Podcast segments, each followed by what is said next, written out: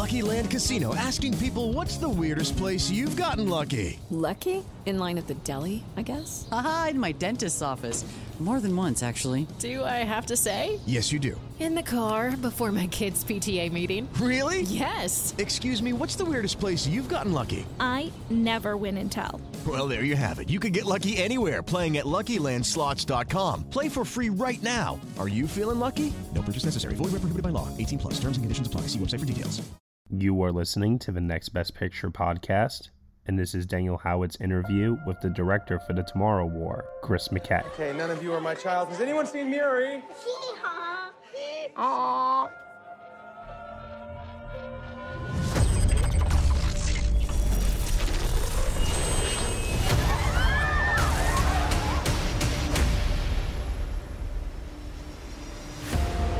We are fighting a war 30 years in the future. Is this a joke? Our enemy is not human. We need you to fight. I got drafted. I will be back. Why is this happening? What about the teacher's deferment and the veterans deferment? If I don't go, they're going to draft you in my place. But if something does happen to me, you and Muri will be taken care of. If something happens to you, Dan, 70% of draftees do not return. Sometimes a man does what's best for his family, not himself. Move your shirt, please. Wait, what's this for? It's just a test. Oh, a seatbelt. Was it a driving test? No? You don't have jokes in the future? This device facilitates your jump to and from the future war. One minute to jump. Oh, here, buddy. Take that. You just look around like that. How are you so calm? Long story. You ex-military? Yeah. Kind of a short story, I guess. Three, two, one. In 11 months' time, all human beings in the future will be wiped from the face of the earth. Unless you help us. I was trying to save my daughter. If I gotta save the world to save her, then I'm gonna do it. This is the end.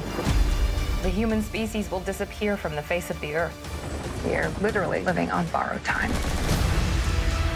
There's still a chance that we can stop this war from ever happening. So we gotta fight.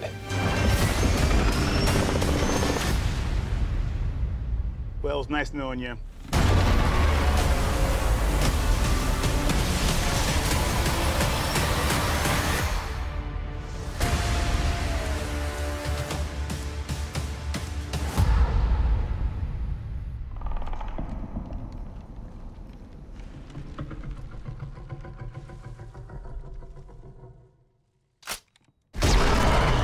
Thanks so much for uh, for talking with me today about the Tomorrow War.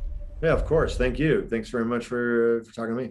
Appreciate it. So you've been working in animation for nearly two decades. Obviously, most recently came off of Lego Movie and Lego Movie Batman.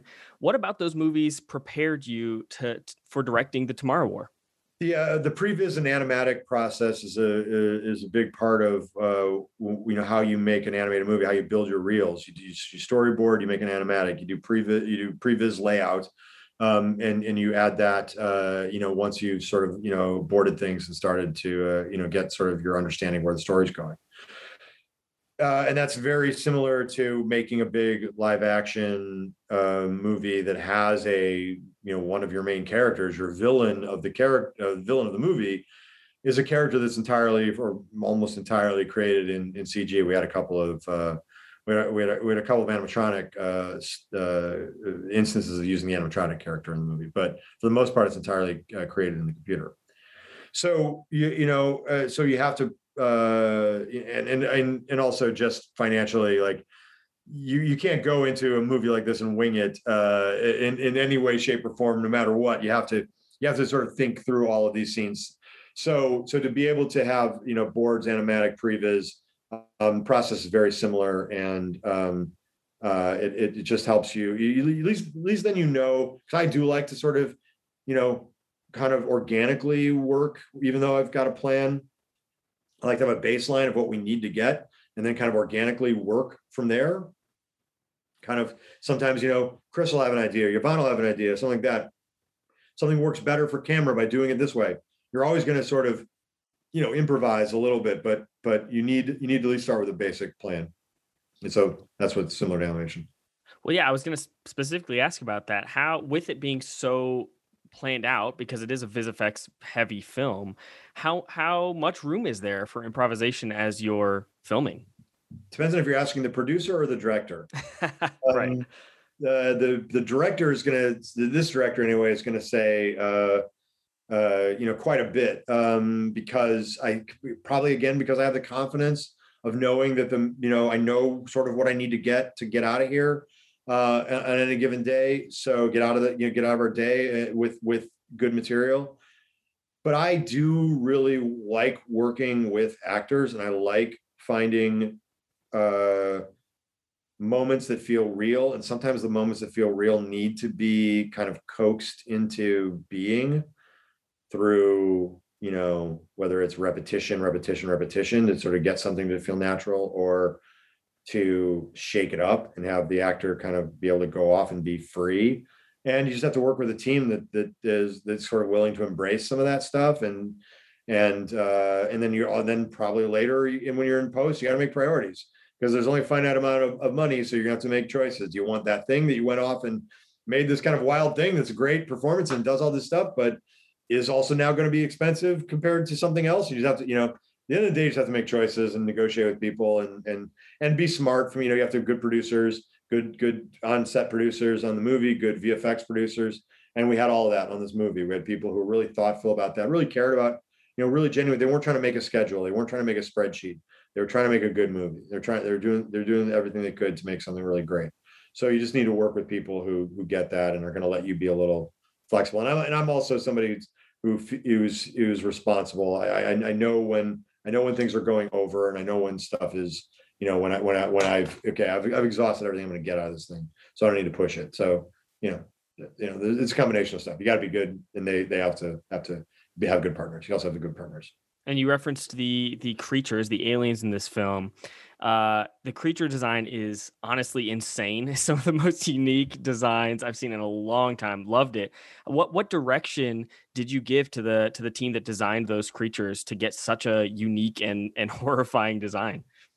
Um, yeah, I told you know, look, I I you know, I wanted the I wanted them to feel old. Like I wanted their I wanted you to I wanted you to see things in their skin, in their arms, and their legs that that that gave them a history, that gave them you know something beyond the edge of the frame, cuts, nicks, um, flakes. You know, just stuff that felt like the skin was you know molting, flaking off. Um, all kinds of texture. I wanted surface areas to feel some to feel harder than other areas, so that I understood that like their shoulder pads were more armored up than maybe their arms were and things like that, but their arms still felt like leather, still felt like still felt tough. Um, I wanted them to feel hungry. I, so that was the thing I described. I said they got to feel hungry. They got to feel like they have an insatiable appetite.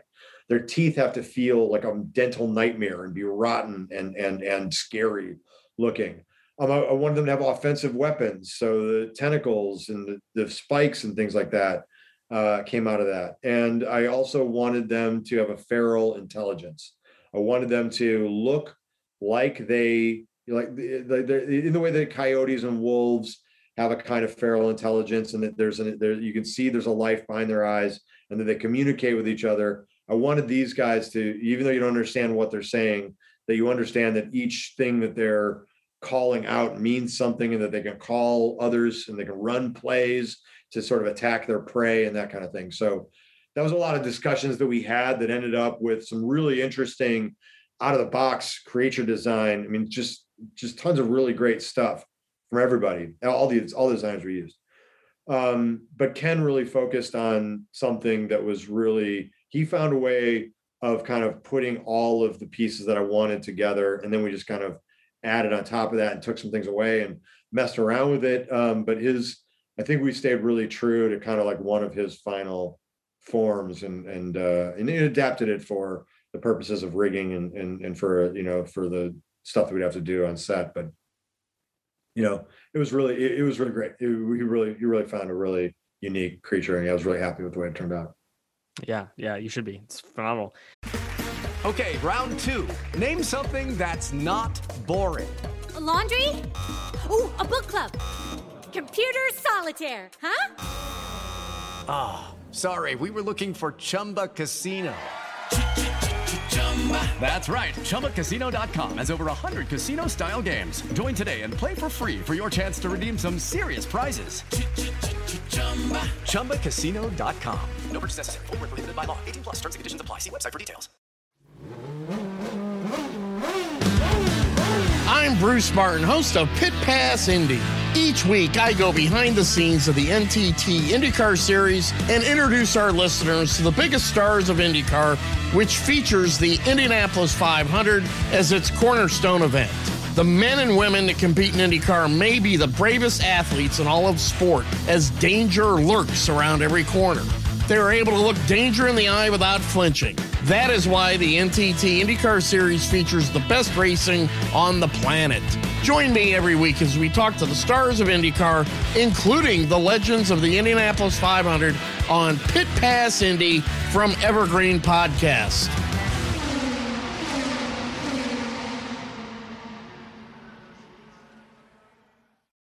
Did you have any specific inspiration for how you approached the visual style of the film? What did you want to what did you want the film to look like? I mean, I wanted, you know, I wanted the times for it to feel real. You know, that there wasn't like a heightened real. There was like a, you know, a Kathryn Bigelow real at times. If if I if I you know if I could, that was something I was I was striving uh, for. I wanted, you know, sometimes a cinema verite mm-hmm. kind of thing. So it felt a little bit like you were, you know, that's why I used handheld sometimes a little bit more um, uh, in order to just sort of evoke like a "you are there" kind of thing.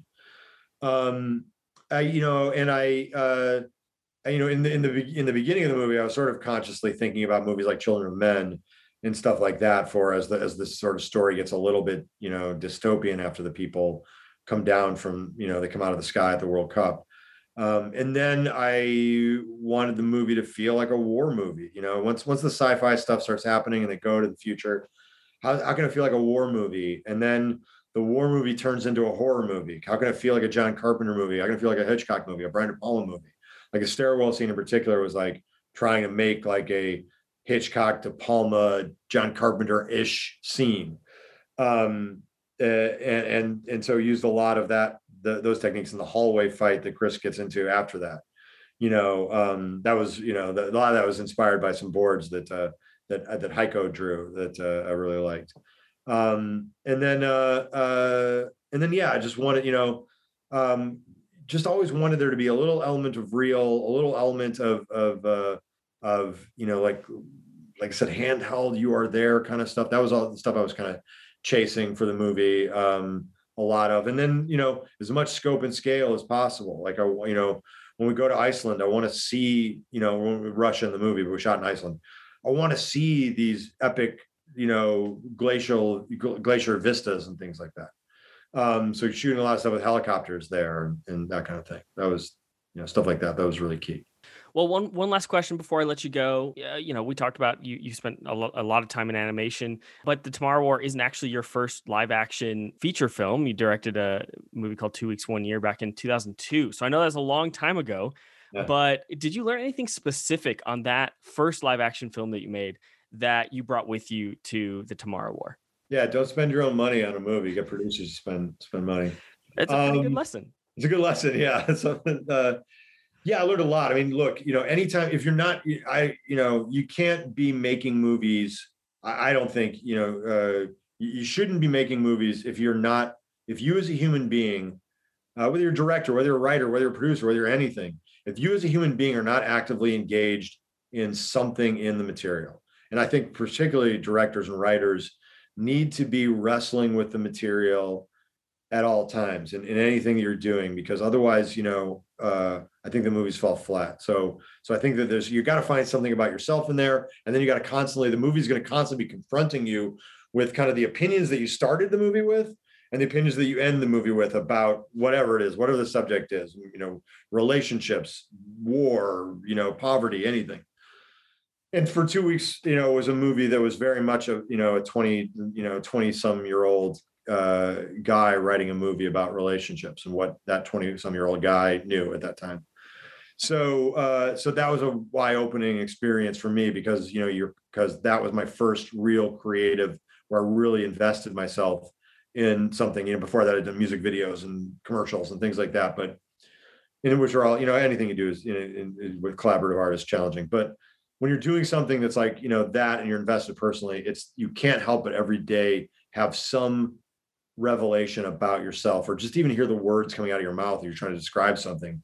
You're suddenly realizing what and you see what those words mean to somebody else and then they go and do something and you see how that led them down this path and then you're like wait a minute uh, maybe let's try something else and then you start to just become who you are as a director um, through that process. I, I, learned a lot on that movie and um, and, I, and it made me the filmmaker uh, that I am today by by doing that because you know I made I did some you know I got some really great performances out of some really wonderful actors and I also learned a lot about storytelling and it was a non-linear movie so I was trying something where it's just flashing back and forth and and had a comp- complicated structure so I've learned a lot about post so yeah I learned a lot of the movie. That's awesome. Well, Chris, thanks so much for your time. Thanks for the film and best of luck. Thank you. Nice meeting you. Take care. Hey everyone, thank you so much for listening to Daniel Howat's interview with the director for The Tomorrow War, Chris McKay, here on the Next Best Picture podcast. The Tomorrow War is currently streaming on Amazon Prime Video. You have been listening to the Next Best Picture podcast. We are proud to be part of the Evergreen Podcast Network, and you can subscribe to us anywhere where you subscribe to podcasts. Be sure to leave us a review on Apple Podcasts and let us know what you think of the show. We really appreciate your feedback and your support, which you can lend on over at Patreon. For $1 minimum a month, you will get some exclusive podcast content from us. Thank you all so much for listening, as always, and we shall see you all next time.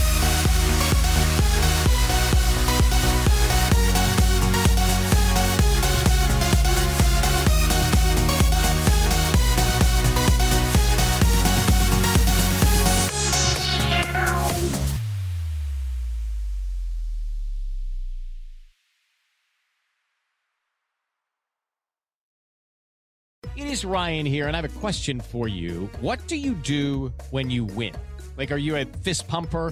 a woohooer, a hand clapper, a high fiver. I kind of like the high five, but if you want to hone in on those winning moves, check out Chumba Casino. At ChumbaCasino.com, choose from hundreds of social casino style games for your chance to redeem serious cash prizes. There are new game releases weekly, plus free daily bonuses. So don't wait. Start having the most fun ever at ChumbaCasino.com. No purchase necessary. VGW. Void were prohibited by law. See terms and conditions. 18 plus.